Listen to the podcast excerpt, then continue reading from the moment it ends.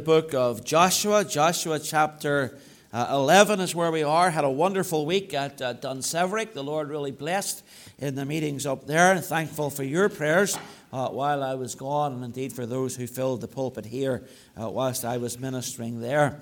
Uh, Joshua chapter 11 is where we are this morning in verse uh, 21, and we're going to read verses 21 down to the end of the chapter and verse to verse 23.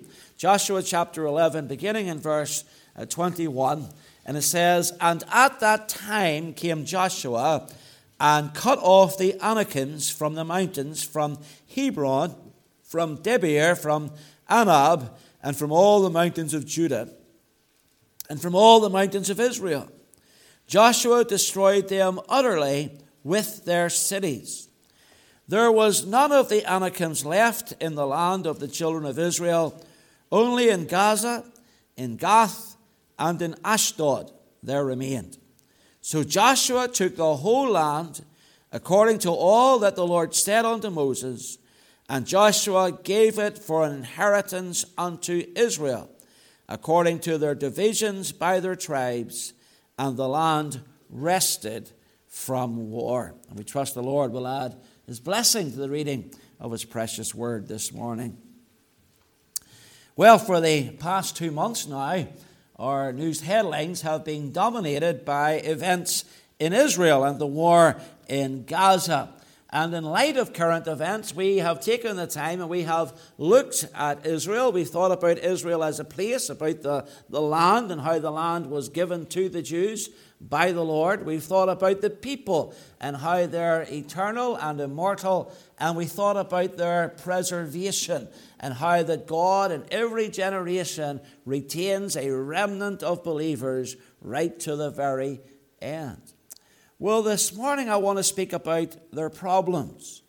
And I want to make an application today from this text to our lives individually, but I want you to think about what we just read. We've opened here to the book of Joshua, and Joshua, of course, is the Bible's great conqueror. He's the successor to Moses and he stood uh, on the border of Canaan when God commissioned him to go over this Jordan, thou and all this people, unto the land which I do give them, even to the children of Israel. So there's no question Joshua is one of the heroes of the Bible. He's a mighty warrior. Uh, he was a commander of the Israelite army. He is a man of true grit. Uh, like most military men, he didn't suffer fools gladly. Uh, he regularly showed decisive leadership as he took up the occupation of Israel. And in time, his victory was secure and he had subjugated uh, the Canaanites within the land. And then, as we've read, he divided the, uh, the land among the tribal peoples, the tribal, uh, the tribes of Israel, and uh, he gave the land over to them. But here in verse 22, we see something of an oversight. We read that there were some areas uh, of land that Joshua left unconquered. And it says there was none of the Anakims left in the land of the children of Israel, only in Gaza and in Gath and in Ashdod there remained. Gaza, Gath, and Ashdod. Now, Joshua's duty was to take all the land and remove all the heathen people from the land. And so, for some strange reason, Joshua left these three areas alone. He had three areas of unconquered territory. And uh, God said to Joshua, You're to take all the land. And he took all of it, except for Gaza and Gath and Ashdod.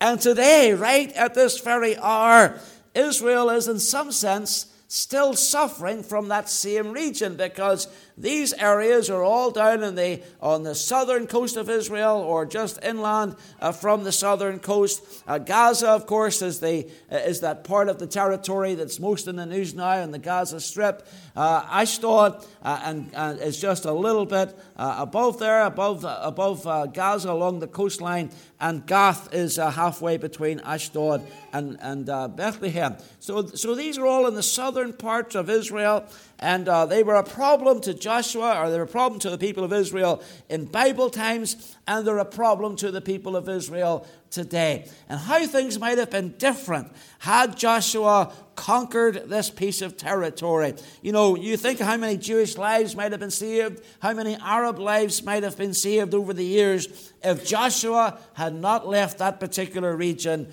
unconquered. Well, this morning I want you to see the impact of Gaza, Gath, and Ashdod upon the history of Israel. And I want to then come back to these historical truths that we're going to look at this morning.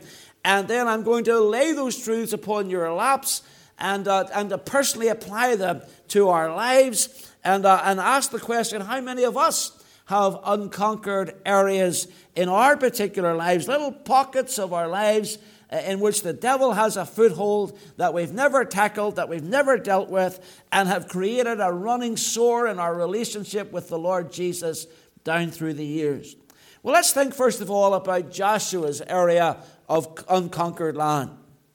Again, verse 22 there was none of the Anakims left in the land of the children of Israel, only in Gaza, in Gath, and in Ashdod there remain. Now, we're, we're going to leave Joshua behind for a moment and we're going to proceed into the scriptures and we're going to take a look and see what happened as a result of Joshua's neglect in this area. And I want you to see how Gaza and Gath and Ashdod proved to be areas that plagued the Israelites and hindered God's will in the years that followed. Now, what I want us to see is this these tiny seeds of unconquered territory fell into the ground, and as they sprang forth, they brought nothing but defeat and demoralization and defiance to the heart of Israel.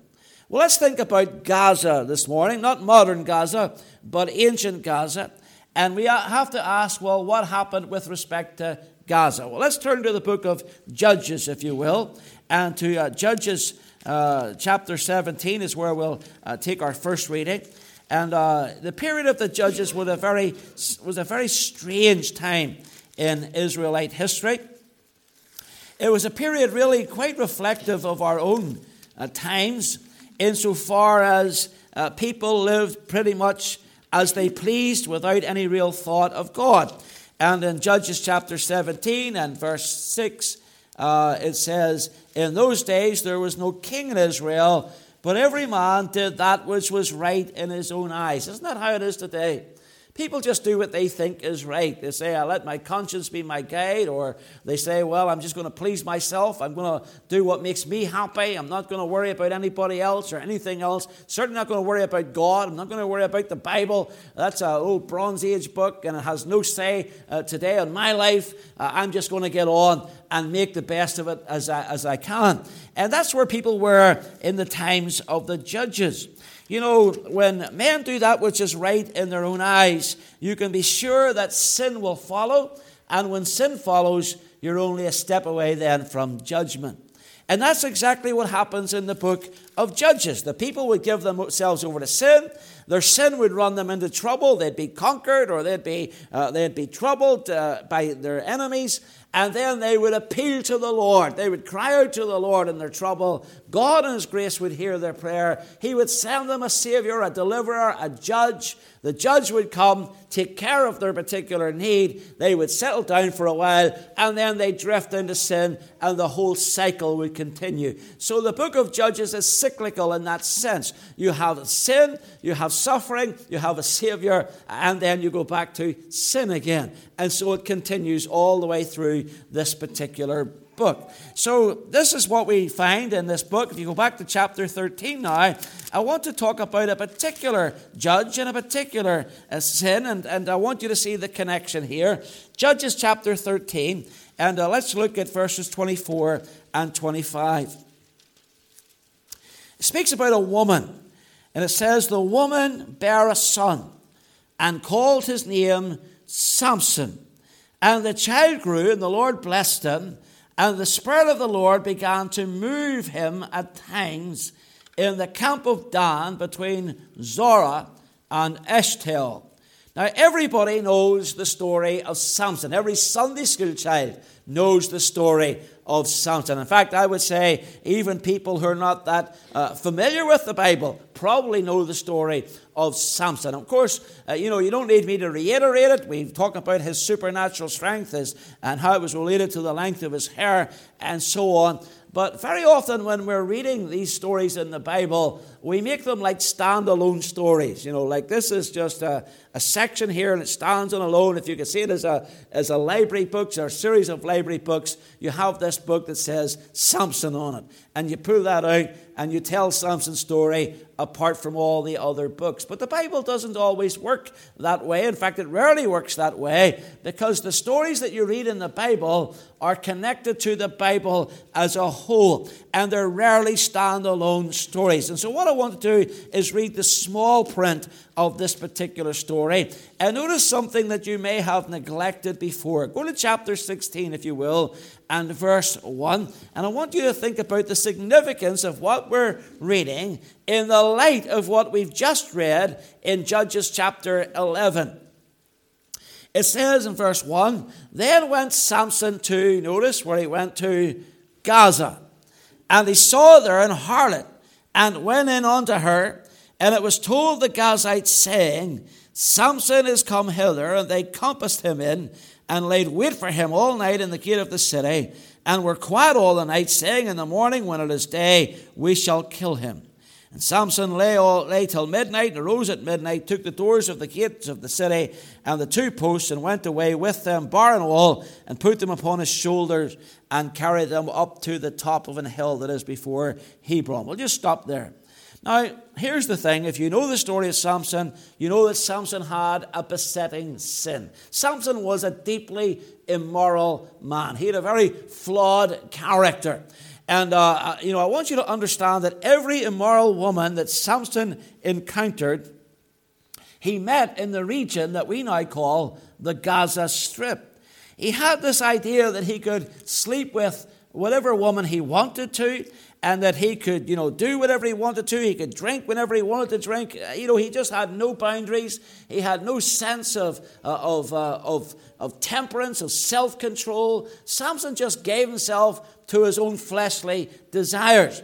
And he had this strange idea that he could live any way he wanted and it would have no impact upon his service to the Lord. And there's a lot of people like that today. There's a lot of Christians like that today who live however they please and live very, uh, very like the world lives and uh, behave that way. And they have this strange idea that because they're saved by grace, they can live any old way they want and have no real difference on their fellowship with the Lord. And they often will cite their Christian liberty in this area. But, friends, Christian liberty should never be used as a license for sin.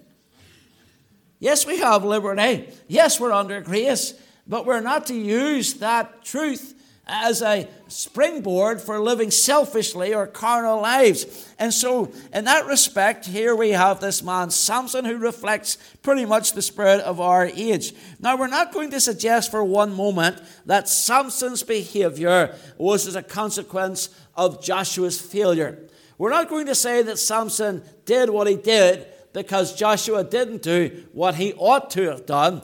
But we have to recognize that in some small part, Joshua's neglect led and contributed to Samson's downfall. You see, there wouldn't have been a heathen place called Gaza if Joshua had taken care of it and cleaned it out and destroyed the enemies of the Lord in that place and conquered that piece of territory and turned it over to the boundaries of Israel. For God said to Joshua, Take all the land. And he took all the land except Gaza and Gath and Ashdod. And you see that Gaza's right there, still being a trouble to the judge of Israel, Samson. Well, what about Gath? Well, Gath's also a place that we should be familiar with if you look in 1 Samuel chapter 17. 1 Samuel chapter 17. And we come to another familiar Bible character and another familiar Bible story. Chapter 17 of 1 Samuel, it says, Now the Philistines gathered together their armies to battle, and were gathered together at Shochoh, which belonged to Judah, and pitched between Shochoh and Azekah in Ephes Dammim. And Saul and the men of Israel were gathered together and pitched by the valley of Elah, and set the battle in array against the Philistines. And the Philistines stood on a mountain on the one side, and Israel stood on a mountain on the other side, and there was a valley between them. And there went out a champion out of the camp of the Philistines, named Goliath, notice, of where? Gath, whose height was six cubits and a span. Where was Goliath from? He was from Gath. He was from that very town that and that very area that Joshua failed to conquer it. He was a giant of a man. At Joshua 11 22 again, there was none of the Anakims left in the land of, of, the, of Israel, only in Gaza and Gath and Ashdod there remained. Now, the Bible talks there about the Anakims. Who were the Anakims? They were a tribe of giants. They were descendants of Anak who dwelt in southern Canaan. You see, here's the thing. We tend to tell this story to our children, you know, in, Sunday school or in children's meetings. We tend to tell the story of Goliath as though somehow Goliath was a freak. You know, he comes out of the woodwork. Everybody else is normal height, and suddenly this massive giant appears. And we tell it almost like a Jack and the Beanstalk type story. But this is not Jack and the Beanstalk. We're not talking here about a fabled giant. We're not talking here uh, about a, a, fairy story. We're telling biblical history. And actually, the Anakims were a tribe of men who were known for being unusual in their size, in their height. You know, some people's groups, people groups are like that. You know, uh, folks in, in, in Ireland, in Northern Ireland, the Republic, the men tend to be shorter. They tend to be shorter. But you go to other places, and the people are, are tall. The Maasai tribe in Africa, I think they might even be in Kenya if I'm not mistaken. But the Maasai tribe are known for being particularly tall. They have these tall, lanky warriors. You know, they'd be well over six feet. And other people groups similarly have very tall uh, people within them. And so it was with the Anakims. They were a, a group of people who were known for their size. Look in chapter 21 of 2 Samuel. 2 Samuel chapter 21.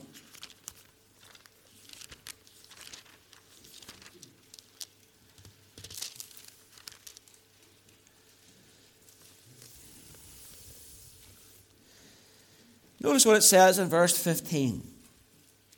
2 Samuel chapter 21 and verse 15. Says, Moreover, the Philistines had yet war again with Israel, and David went down and his servants with him and fought against the Philistines, and David waxed faint. And Ishbi-benob, which was of the sons of the giant, the weight of whose spear weighed 300 shekels of brass and weight, he being girded with a new sword, thought to have slain David. But Abishai, the son of Zeruiah, succored him and smote the Philistines and killed him. Then the men of David swear unto him, saying, Thou shalt go no more out to us with, to battle, that thou quench not the light of Israel. And it came to pass after this that there was again a battle with the Philistines of Gob, and then Sibbechai the Hushathite slew Saph, notice, which was of the sons of the giant. And there was again a battle in Gob with the Philistines, where Elhanan, the son of Yaarogam, a Bethlehemite, slew the brother of Goliath, the Gittite, the staff of whose spear was like a weaver's beam. And there was yet a battle in Gath. There was a man of great stature. Notice this this giant after giant after giant, a man of great stature that had on every hand six fingers, and every foot six toes, four and twenty in number. And he also was born to the giant. And when he defied Israel, Jonathan, the son of Shimeah, the brother of David, slew him. These four were born to the giant in Gath and fell by the hand of David and by the hand of his servants. So here's the thing now you're reading of four giants. Four giants from the same particular area. All descendants of Goliath, all members of the Anakim uh, people group, uh, these men were left in Gath by Joshua when he failed to conquer Gath. Now, God used David, of course, to slay Goliath, but events might have been very different that day had Joshua conquered Gath. You thank God for David. Thank God that in the valley of Elah that day, you know, he was able to take control and to win the battle for Israel. But understand that battle would never have taken place in the first place if Joshua had have conquered this territory. Well, what about Ashdod? Let's go to 1 Samuel chapter 5 now. 1 Samuel chapter 5, and I want you to notice something in this text. 1 Samuel chapter 5. Verse 1, just one verse, and then we're going to go to Nehemiah chapter 13. But if you look at verse 1 of chapter 5 of 1 Samuel, simple little verse, it says, And the Philistines took the ark of God, which they'd captured, and brought it from Ebenezer. Where did they bring it to? Unto Ashdod. They brought it unto Ashdod. Look in Nehemiah chapter 13. So we see now that Ashdod features negatively in the history of Israel.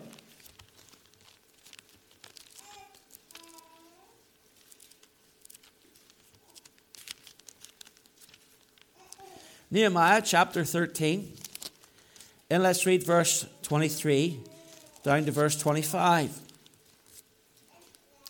Nehemiah chapter 13 and verse 23. It says, In those days also saw I Jews that had married, notice, wives of Ashdod, of Ammon and of Moab. And their children spake half in the speech of Ashdod, and could not speak in the Jewish language, but according to the language of each people. And I contended with them, and cursed them, and smote certain of them, and plucked off their hair, and made them swear by God, saying, You shall not give your daughters unto their sons, nor take their daughters unto your sons, or for yourselves. So here we have a situation where the men of Judah married women from Ashdod, and they bore children, and the children were brought up by their mothers, and they had lost their natural Hebrew tongue. And the consequence of that was not that they, all, that they simply spoke a different language, but that they weren't able to speak the language of the Bible. In other words, the Bible became a closed book to them. They were no longer able to understand the Word of God. And so it was, it was a case of driving them away from the truth of the Lord and from the covenant of Israel. Now, in all of this, whether we're talking about uh, Samson and Delilah, or whether we're talking about Goliath, or whether we're talking about Nehemiah's problems with the men marrying wives from Ashdod, we're not negating personal responsibility here. But we have to realize that many of these troublesome events in the history of Israel would never have occurred unless Joshua had left unconquered those three areas Gaza, and Gath and Ashdod. You see, he laid up problems for future generations. He took his foot off the pedal, he didn't finish the job. And if Joshua had not left those areas unconquered, the Israelites would not have been defeated and demoralized and defied by their enemies time and time and time again. Now, this has a great practical lesson for us.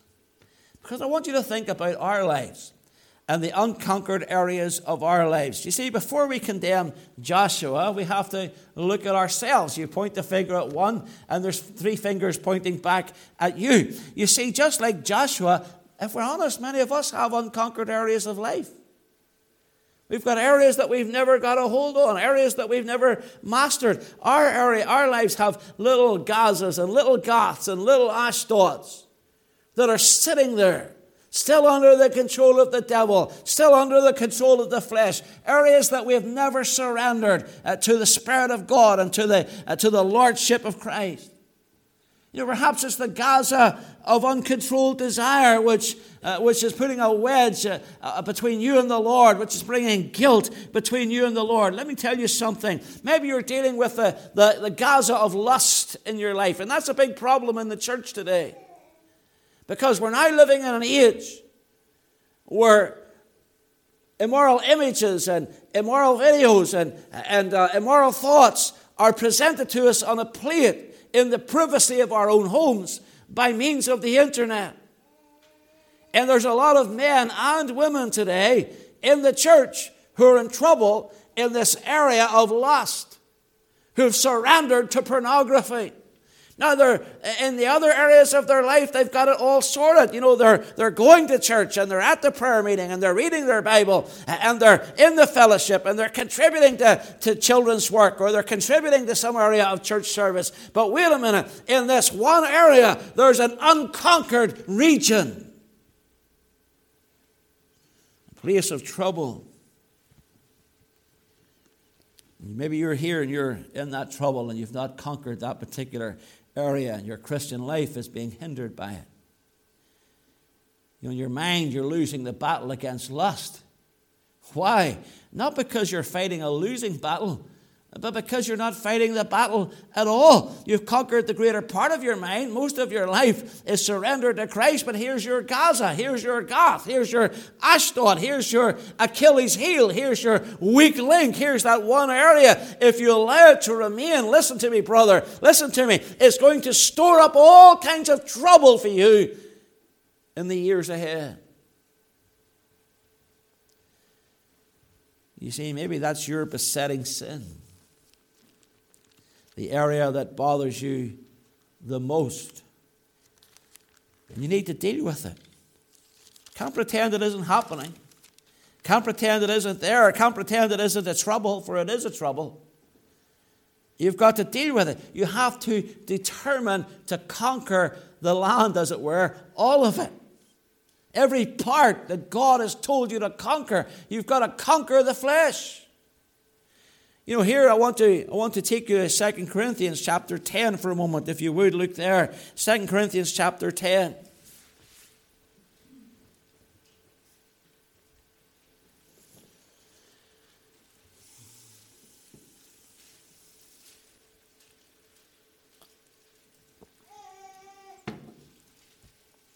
Notice what Paul says to the Corinthian church here. Verse 3 he says, For though we walk in the flesh. We do not war after the flesh.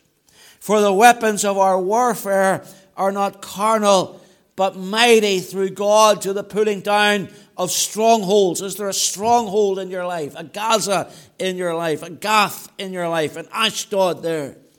What are we to do? Casting down imaginations and every high thing that exalteth itself against the knowledge of God and bringing into captivity every thought to the obedience of Christ, and having in a readiness to revenge all disobedience when your obedience is fulfilled. Notice what the scriptures tell us here. We're to be casting down imaginations. Brother, sister, is your life bombarded with temptation? You know, that's one thing. It's not a sin to be tempted. That's all right. It's everybody's tempted. But the temp- the problem is not temptation. The problem is when we allow that temptation to dwell.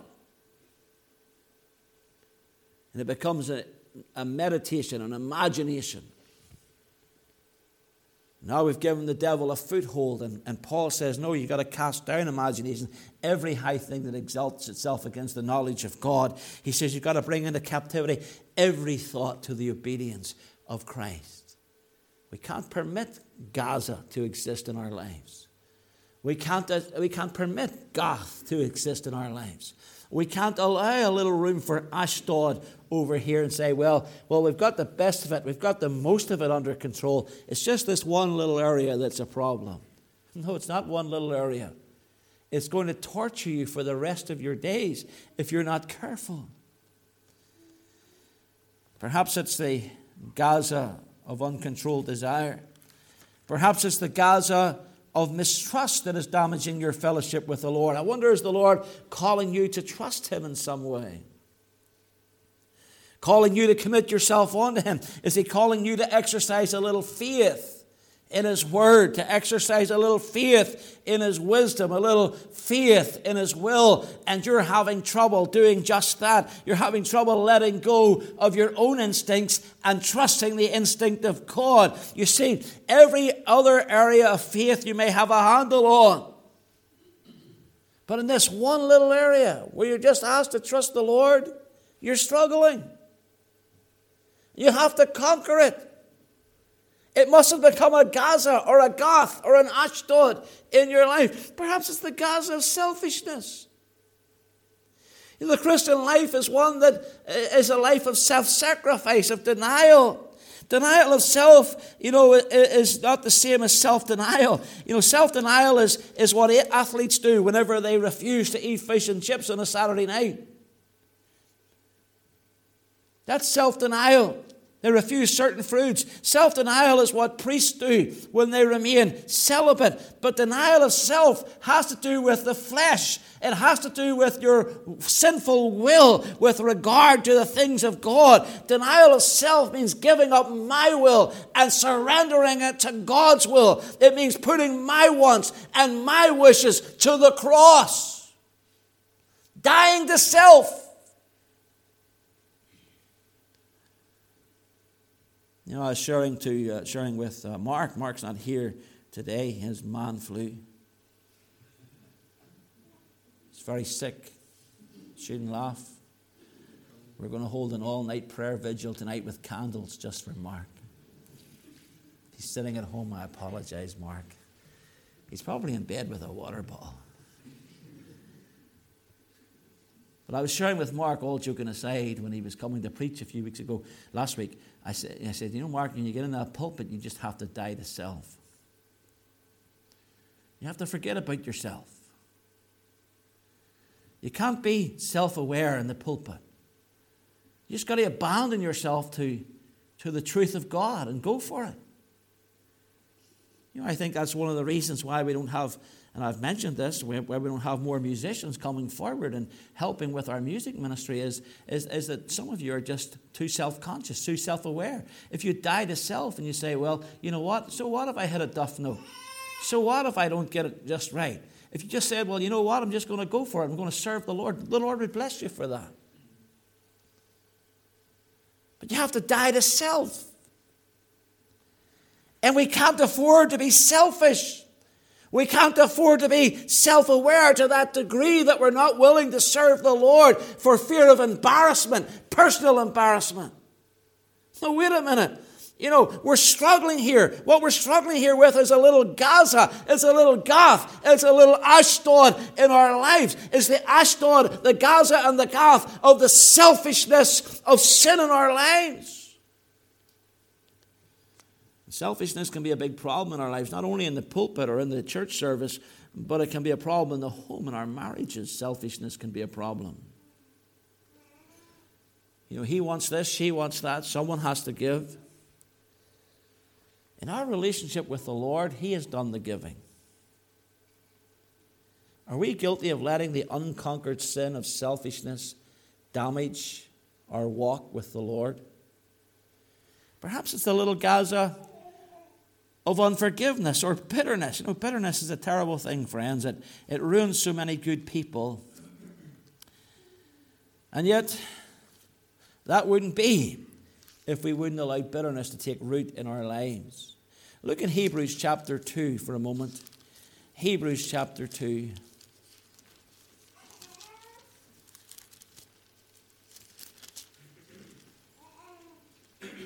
Sorry, Hebrew, not Hebrews chapter 2, beg your pardon, it's Hebrews chapter uh, 12 is what I'm looking for.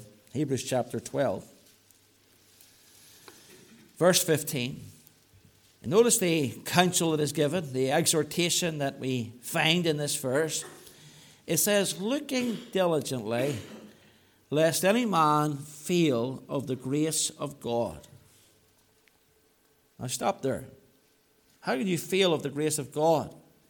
By not living graciously, by not being willing to forgive, to forget, to let go, to let others off the hook.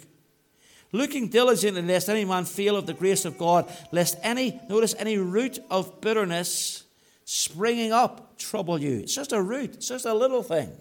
It's just a Gaza. It's just a Gath. It's just an Ashdod. It's not a great monster of a thing. It's just a little thing. A little thing. You know, if you have a if you have a bad tooth and that tooth is giving you toothache, it's just a little thing. It may be a root problem. You may have to go into the dentist and he say, Well, we're going to have to do a root canal. That's always a good day, isn't it? You always come home blessed from that visit. Say, Thank the Lord, I love dentists, they're the best. No, you're miserable. A root canal. But, but if you see what he takes out, it's just a little thing, it's just a little line of mucus. And yet that is troubling your whole body. Because when you have a toothache like that, listen, all of you is miserable. It's not just that one little spot. You don't just say, oh, I got a little pain here. No, you're, you're lying down and you're, you're, you're lying on that particular spot, and maybe you're putting something hot under it, something warm under it to try and help it, or, or, you're, or you're medicating yourself. And so it's taking control of your every thought. That's what a root of bitterness does. It's just one little area of your life, but it's taking control of, of your every thought. Ephesians chapter 4 and verse 31 says this let all bitterness and wrath and anger and clamor and evil speaking be put away from you with all malice, and be kind one to another, tender hearted, forgiving one another, even as God for Christ's sake hath forgiven you. Let me tell you something, brother and sister. If you look around this room and you see someone in this room and you cannot forgive that person, the problem isn't with that person, the problem is with you. You're letting that person live in your heart and you're hating on them. That's never Christ's way.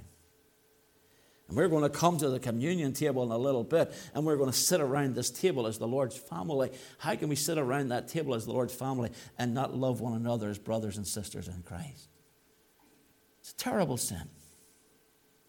The Bible says, put it away from you, conquer it. Get this unconquered Gaza, Gath, Ashdod out of your life. Be kind one to another, tender-hearted one toward another, forgiving one another. You say, "Oh, pastor, you don't know what that person did on me. I don't even care what they did on you." You say, "Why don't you care?" Because I know what you did on Jesus. Your sin nailed him to a cross. My sin nailed him to a cross. Who am I then to hold a sin against me over somebody's head when I put my Savior to the cross. Let it go. Conquer it. Are you an angry person this morning? Are you bitter against somebody? You say, well, Pastor, that's just the way I am. You know, that's not the way it's to be. See that just the way I am? You know, we sing that song, Just as I Am, without one plea. And, and some people read it as, That's just the way I am. No, no, no. You're, to, you're not to be the same after you get saved. You're to be like Christ. Not just the way I am, now I'm to be the way that Jesus is. I'm to reflect Him. And so you can't say that's just the way I am because that's not the way you should stay. And the only way in which bitterness can defy your spiritual growth is if you neglect it. You need to deal with the Gaza of bitterness. And we could go on. I could stand here all day naming sin after sin after sin after sin. You know your own heart. You know your own life. You know your own needs. You know your own areas of struggle. You know, many Christians are tripped up not by the big things in life, but by the little things, little unconquered areas. Solomon said this take us the foxes, the little foxes that spoil the vine. It's a little animal, but it'll ruin your harvest. And I find that the place most people are disillusioned and discouraged and defeated in is not in the big, glaring sins of our lives, not the big things we face when we're first saved, perhaps, but in little unconquered areas that plague us all our days. Little Gazas, little Gaths, little Ashdods that were not surrendered to the Lord Jesus Christ.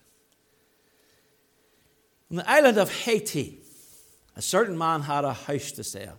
Now, property is very cheap in Haiti, and his house was on the market at $2,000. Another man wanted to buy this $2,000 home, but he was poor and he couldn't afford that amount of money. So he went to the homeowner and he bargained with him and he haggled with him. And the owner agreed to sell him that house at half the original price with just one little clause in the contract, one little stipulation. That is, that he would retain ownership of one small nail protruding from just over the front door. Just one nail. He says, you can buy the house for a thousand dollars, but that nail, that nail is forever mine. Well, the fellow thought, that's a good deal. I'll go for it. And so that's what they agreed. Well, after several years, the first owner wanted to buy his house back. But the new owner was unwilling to move and didn't want to sell.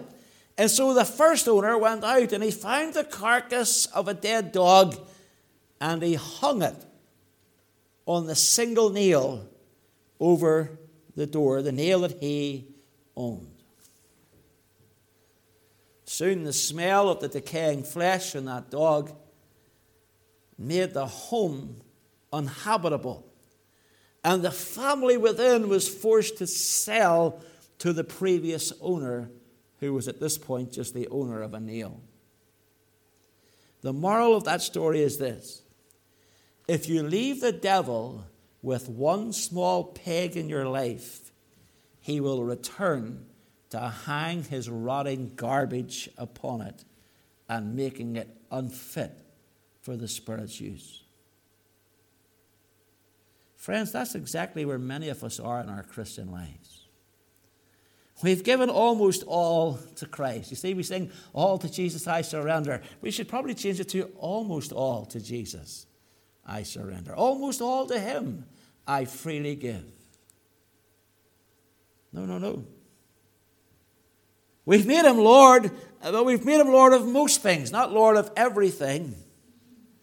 But in the center of our lives, there remains just one nail. Driven in and protruding out. One little acre of unconquered territory, one little obstacle to Christian growth. Allowing your Gaza, Gath, or Ashdod to remain gives the devil permission to cut through everything Christ has done for you and to trouble you all your days. You cannot afford to neglect that unconquered area of life. It has to go. It has to be tackled. It has to be battled with. Friends, let's not repeat Joshua's mistake. Let's determine today, all of us, to look at those little areas and say, Jesus, today I make you Lord of all. Conquer the sin in my life. May God bless these thoughts to your hearts this morning.